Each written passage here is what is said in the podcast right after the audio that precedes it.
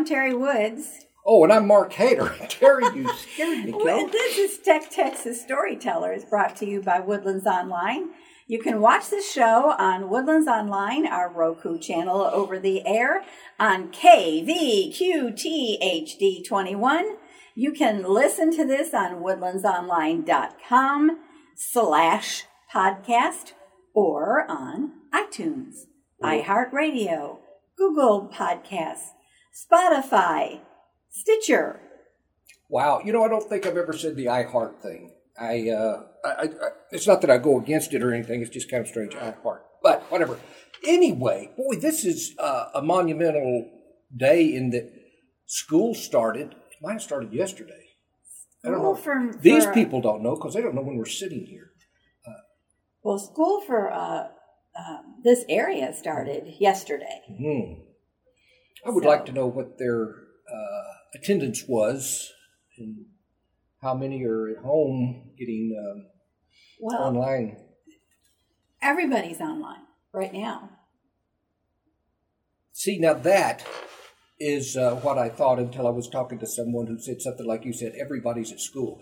I uh, my thought was, oh gosh, I didn't know Conroe that. ISD is online. They're online, So the Woodlands online area is online right now. right? Um, some of them started yesterday. They're on some- school. They're not at school. I got it now.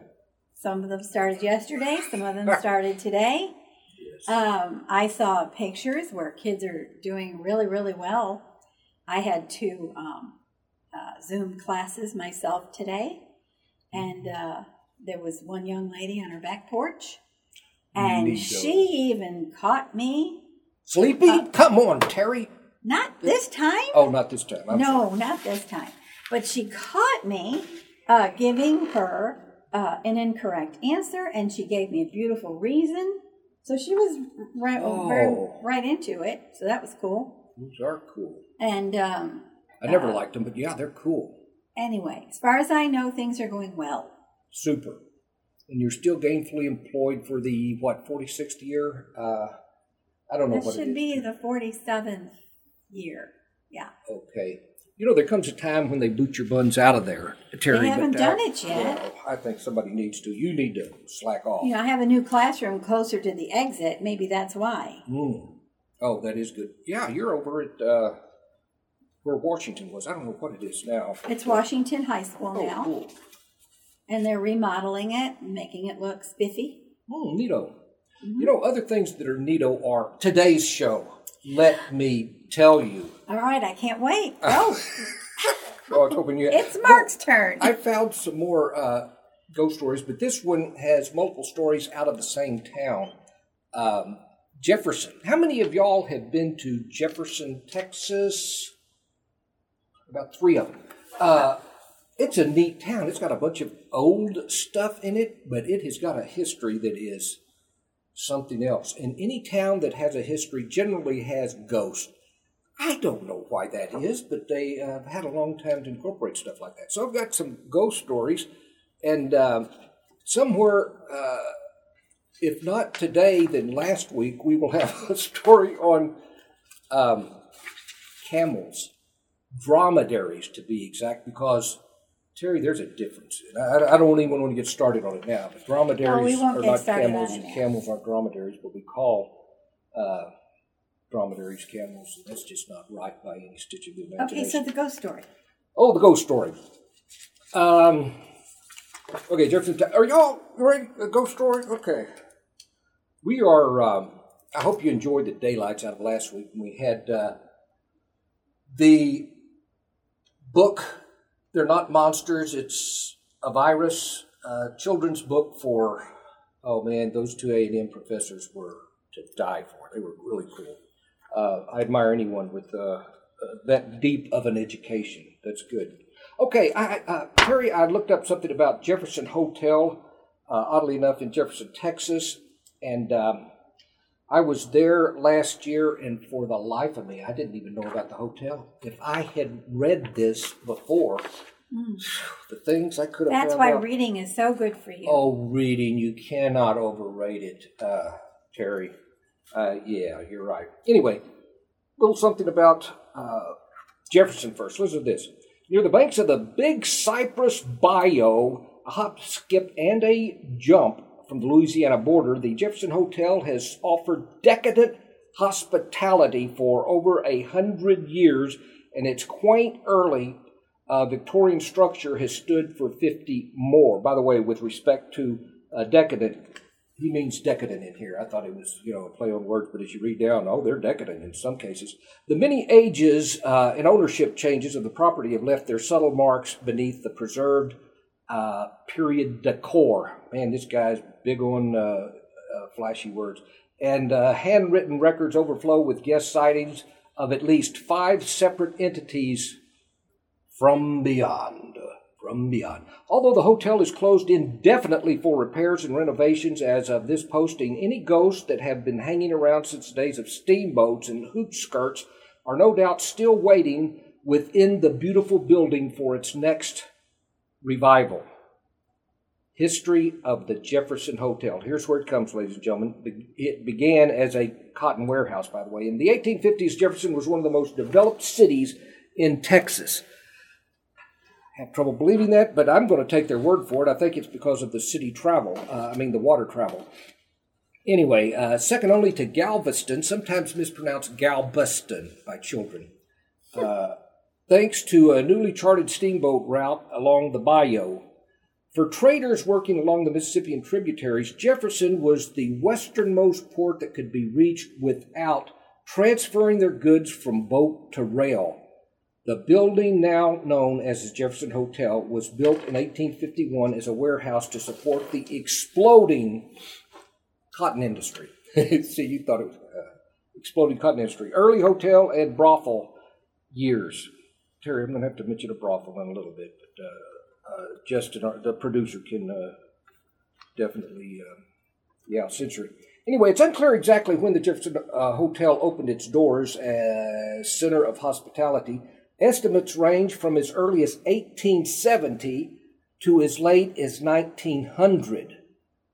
I, for the life of me, and I'll quit talking about this in a minute, but I don't understand. Oh, we don't know when this place opened, but it was somewhere between 1870 and 1900. People, aren't there some records? I mean, that's not that far behind. Surely somebody could say know. how old it is. You'd think. You, one would think. Thank you for backing me up on that. Uh, once it did open, however, it also dipped its toes into a business every bit as lucrative as cotton, especially on its ill famed second floor. To this day, that floor is still encircled by the long veranda where the hotel's good time girls once advertised their wares. Good time girls. Huh? This place was called the Crystal Palace, second floor. Uh, come to the era of Prohibition, the Jefferson Hotel became a roaring night spot and speakeasy under the name of the Crystal Palace. The hotel's uh, ballroom, maintained until its uh, recent closure with period furnishing, has borne witness to many an evening of tipsy risk takers grumbling, not grumbling, gambling with their fortunes, and couples dancing the night away to lively ragtime piano. But now comes the ghost stories, folks, about all of this. That's just uh, feeding you a little bit about the background. Jefferson Hotel has seen its fair share of, like I say, unexplainables, and unlike many uh, allegedly haunted locales where stories are passed from one guest to uh, employee or to another, changing a little each time. Stories are wont to do that, by the way. The staff of Jefferson has taken care uh, to record as many encounters as possible in the experiences in the experiencer's own words. During its latter years of operation, a book of the Dead was kept behind the front desk in which guests were encouraged to write down the details of any contact with the hotel spirits. The brave and the curious were even permitted to check volumes of the book out for bedtime reading. Folks, there are so many stories. This is just a part of uh, some. It sounded like the intro to the series A Naked City. There are 8 million stories in the Naked City, Terry. Don't you forget it. The vanish. Uh, I'm waiting for the ghosty part. Okay, here we go. The ghosty part. Shut up, Mark. The Mill Children. While there are many reported specters of the Jefferson Hotel, some of the most commonly cited are a pair of children of about seven years old, a boy in knee length breeches, and a girl in a pinafore. They are believed to be casualties of the building's days as a cotton warehouse, but in spite of their laborious lives and untimely deaths, they're now some of the hotel's most high spirited inhabitants, often heard laughing and chasing each other through the halls.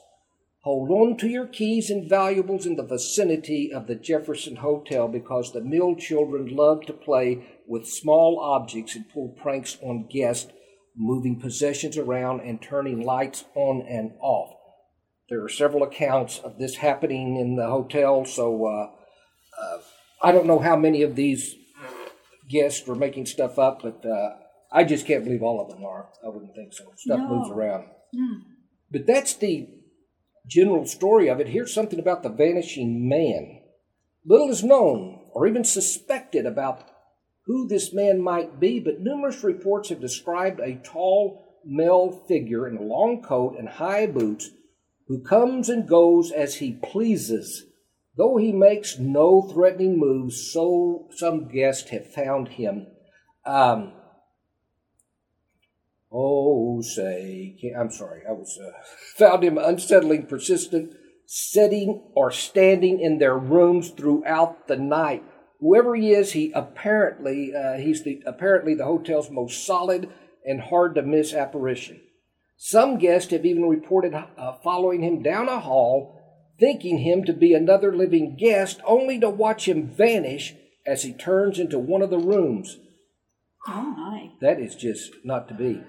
Room 19 is a particularly volatile hotspot of paranormal activity, part of which seems to be connected with the anguished spirit. We can now forget the tall guy that nobody knows who he is because now we've got this spirit of a teenage girl. Though the records of the hotel's history as a bordello are understandably spotty, the girl is thought to be a prostitute who was stabbed by a client and left to die slowly in the room's bathtub. Uh, she now appears in the midst of hot showers. I'm sorry, I just had to read that again. And leaves messages on room 19's bathroom mirror. Sometimes the words seem to be warnings, other times pleas for help. The name Judy has been seen among her scribbles, but it's unclear whether she's introducing herself or calling out to some longtime friend or co-workers for help. So, did she become a movie of a week of the week? Apparently, you know, I don't know that. Uh, it's sounding like she's been there quite a bit. Wow. Uh, because it, I mean, they're saying people have uh, reported such and such about this, and I don't know how many ghosts there are that people, you know, just uh, one person or two might have seen and nobody knew who they were. People know this one. It's called Libby in White. This beautiful young woman appeals.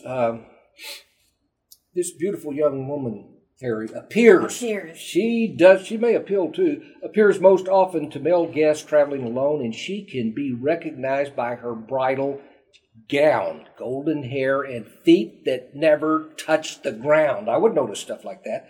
Though she's uh, been seen all over the property, Libby mainly seems to haunt a specific bed rather than a location following it around through multiple remodels. Holy cow. Experts and staff members disagree on the uh, this spirit's exact identity, though the most likely suspects are an Elizabeth and a Lydia who stayed in the hotel almost 50 years apart from each other. Both women were jilted on their wedding days, both were likely pregnant at the time, and both subsequently hung themselves from the bed's unusually tall wow. headboard. Originally in room, uh, uh, no, it doesn't say room 19, that was the other one. Libby and the bed have inhabited room 12, room 14, and even room 19. Several ghosts in room 19 at different times.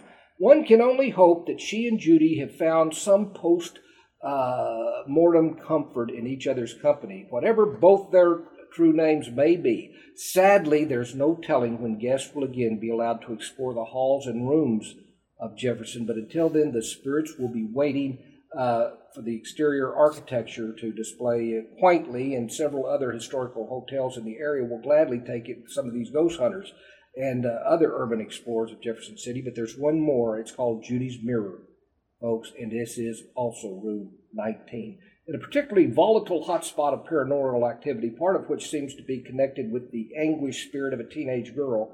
Though records of the hotel's history as a bordello are understandably spotty, the girl is thought to be a prostitute who was stabbed by a client and left to die. Uh, and uh, anyway, this is Judy, the same one who died in the bathtub. She was apparently stabbed twice. Uh, somehow or other, this story ended up at the bottom as well as in the middle. That's what happened. Wow. It's just Yeah, but that's really something. Oh, it is something. I uh, and there's scarier ones that uh, I guess I'm gonna have to get next time. I don't know. What now? With respect to ghosts, did we talk about? Did, you've seen? You haven't seen? Or I really have not seen ghosts, but I love a good ghost story. yeah, Um, and uh, we we one thing that that we really like yeah, um, as a family is to find Texas ghost stories because they are they are that interesting to me. yeah. Yeah. Uh, I don't even like. Well, they don't interest me as much now, but uh, I used to be so afraid of scary shows like The Tingler. I, I don't know who remembers that, but that was scared the willies out of me because that's when they started this idea. I forget the guy's name who did it to introduce some of the monsters into the theater or say there's going to be a Tingler released. And that's what they did in the Capitan Theater. The Tingler is coming out. And I was a child, and it scared the willies out of me. Uh, but uh, anyway, I wanted my dad to sue him for that, but he didn't think it. Didn't think that was a good idea, huh? But anyway, But you know what I what I do like is a suspense story. Alfred Hitchcock is ooh man, my my all time favorite. Every Alfred Hitchcock I can get my hands on, the new ones, the old ones, the TV shows. Um, I just love those stories because of their their suspense based rather Yeah. than horror ah scream based. right. So yeah, I I really like that a lot. I think four of his stories were actually actually had good endings. Most of them are just terrible. For example, the story of this guy driving down a road with snow all over it. It's a covered road, and these people and uh, are in front of him, and they're not driving very slow. And this guy's speeding up and he's honking, turn and saying, "Hey, let's drive even slower." They kept him. This is Alfred Hitchcock, ladies and gentlemen. They kept him back for the whole time, and it was almost an hour before they finally let him go. And his wife was dying in the back seat, and uh, anyway, as a result, she died while he was waiting. You're telling a real story about uh. No, I'm telling a real story that Alfred Hitchcock had on his TV show. I don't Oh, believe okay. it. I don't but remember that The one. thing is, after it, I was just really angry. The thing is, part Mm. of the story was this old man getting back at the people that uh, messed him up. Revenge, Terry. It is something that is um, really eats at people. But speaking of eating at people, what have you got over here? Well, I thought I'd uh, shift gears a little bit and uh, talk about Dr. Pepper. Get out of the city. I love Dr. Pepper. Do you know that one, at one time they tried to make Dr. Pepper the the uh, state drink of Texas? I knew not that. Yeah, it's the truth. But I would have voted for it. Yeah, I would have too. But just a, and I need a Dr. Pepper Oh, yeah. every now and then. It, it's not often that I drink uh, soda as much as I used to, but um, a Dr. Pepper. Yeah. Oh my gosh, Justin, I could use one now. that would be Uh, awesome. But I'll be okay. oh, and a Dr. Pepper shake.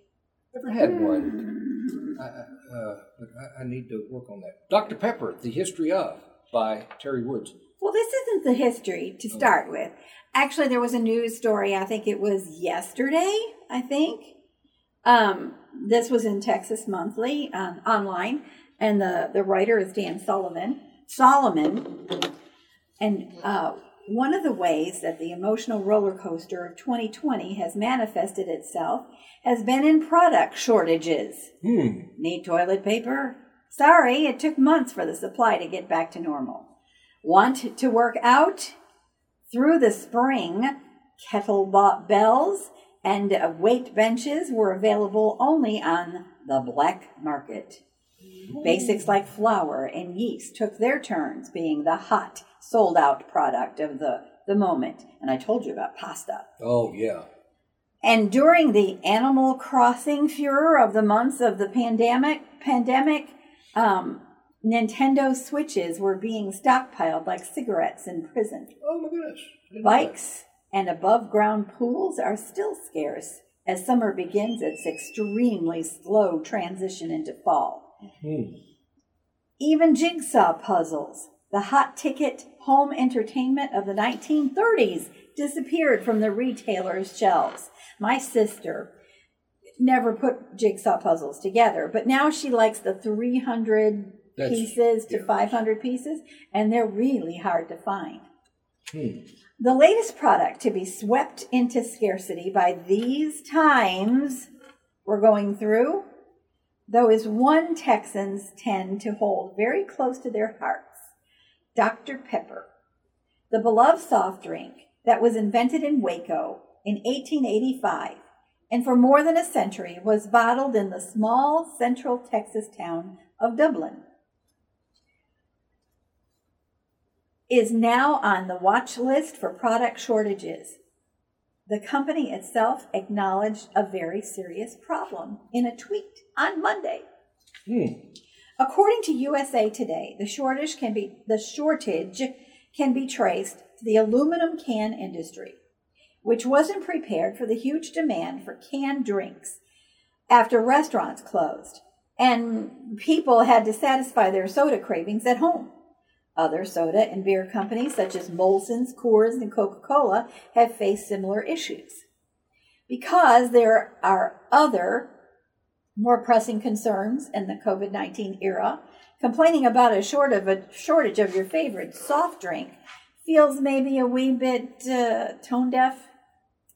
So we won't complain specifically about Dr. Pepper, but we will take just a moment to recognize that it was a, it was nicer before when we lived in a version of America where we never had to worry about things like Dr. Pepper shortages. A potential run on Dr. Pepper is less about the soft drink than it is a bright maroon symbol of what it is like now. Living in a country where it's not safe to visit our families, our, our doctors, our nurses, our dentists are stretched to the breaking point. 160,000 people have died from a disease that the U.S. has proved uniquely incapable of containing and our economic future looks more uncertain by the moment. We were a different country not that long ago. One where the idea that our supply of a consumer product as ambiguous as Dr. Pepper could run out felt absurd as saying it. I don't know. I wouldn't be safe to eat at a restaurant anymore or the Big Ten wasn't going to play college football this fall? Oh, this too shall pass. Of course. And there is reason to be optimistic that at, at some point in the not so distant future, when it would be foolish to guess, we will find ourselves living once more in an America in which supermarket shelves are stocked with Dr. Pepper and we can assume as the birthright of every born Texan to have one. All right. Terry Woods, that is something I want to follow up on a little later. But right now, we need to take a break. And ladies and gentlemen, we'll be back in just a bit with a little more Dr. Pepper and something else that's really fascinating later. Woodlands Online is committed to serving our local community. From news and events coverage to shows and blogs, everything we do is hyper local. Woodlands Online. By the Woodlands, for the Woodlands. Want to know where the best spots to dine and relax in the Woodlands are? Or what's happening in your favorite fandom? From taste buds to the kingdom of geekdom, Woodlands Online has you covered. Woodlands Online, the place for local takes. As much as we might try, nobody can be everywhere all the time.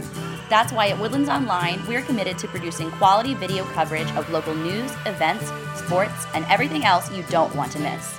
Woodlands Online, your window into the woodlands. Well, I've got one more story now that we're back. Okay, And about Dr. Peppers. It's about Dr. Pepper, and it's not very long, but it's going to let you know, especially if you're from Texas, that um, uh, at one time they wanted to make Dr. Pepper the drink of Texas. I have no drink. problem with that myself. I think it's awesome. But in February 1973, in the very first issue of Texas Monthly, we published an article. Remember, this was Texas Monthly, and the author was Solomon, Dan Solomon. And, and this was the first publication of Texas Monthly. Did you say it- that? I just read that. It's what he wrote. you read it very well too. What year? 1983? Did you say? I said in February 1973. That's what I thought. In the very first issue of Texas Monthly, we published an article called Understanding Dr. Pepper in the 46 years since. We've devoted a great deal of space to the beverage. And why wouldn't we? There are few brands more iconically Texan than Dr. Pepper, no matter who owns it, because Keurig owns it right now, or where they bottle it. Son of a gun. The coffee outfit? Yeah. Or where they bottle it, which is not Dublin, Texas. No. Dr. Pepper tastes like a Texas summer, a rush of caffeine and a fizz and sugar and joy. I'm getting excited just It's now. still a wonderful base for an ice cream float, a treated heart of a decades long tradition at Baylor University, and the only soft drink brand with its own museum right here in our fine state of Texas. Mhm. Other states have iconic soft drinks. Coca Cola is entwined with Georgia. Pepsi's origins are rooted in North Carolina, but Texans are so fiercely proud of everything born and bred here that our relationship to Dr. Pepper is special. And the company, despite being owned by Yanks, oops, is nonetheless looking to formalize it to the to that end. We've launched launched a change.org petition urging Texas legislature to declare Dr. Pepper the official soft drink of Texas. Now this is when this was the article was written, Ah. which was last year. Oh, At press time, the petition has a scant 100 plus signatures. Not that many more supporters than a petition to rename the drink Daddy Pepper. The, expl- the explanation simply the words, this is important, or urging the U.S. Supreme Court for some reason to ban it entirely. It's neck and neck with a still active petition aimed at the Coca Cola Company, which is not affiliated with Dr. Pepper, urging the, the flavor Dr. Pepper to be red infused, infused and to return to store shelves in that manner. None of which should be considered to suggest that the push from Dr. Pepper itself to be recognized is doomed to fail. In the same way that Daddy Pepper failed, it's just fun to see how many Dr. Pepper themed petitions can be put up on a website called change.org. All right, just a little bit more. Okay. Voting to recognize Dr. Pepper, while a bit of a time waster, is sort of a charming political procedure that's likely to sail through both houses with bipartisan support.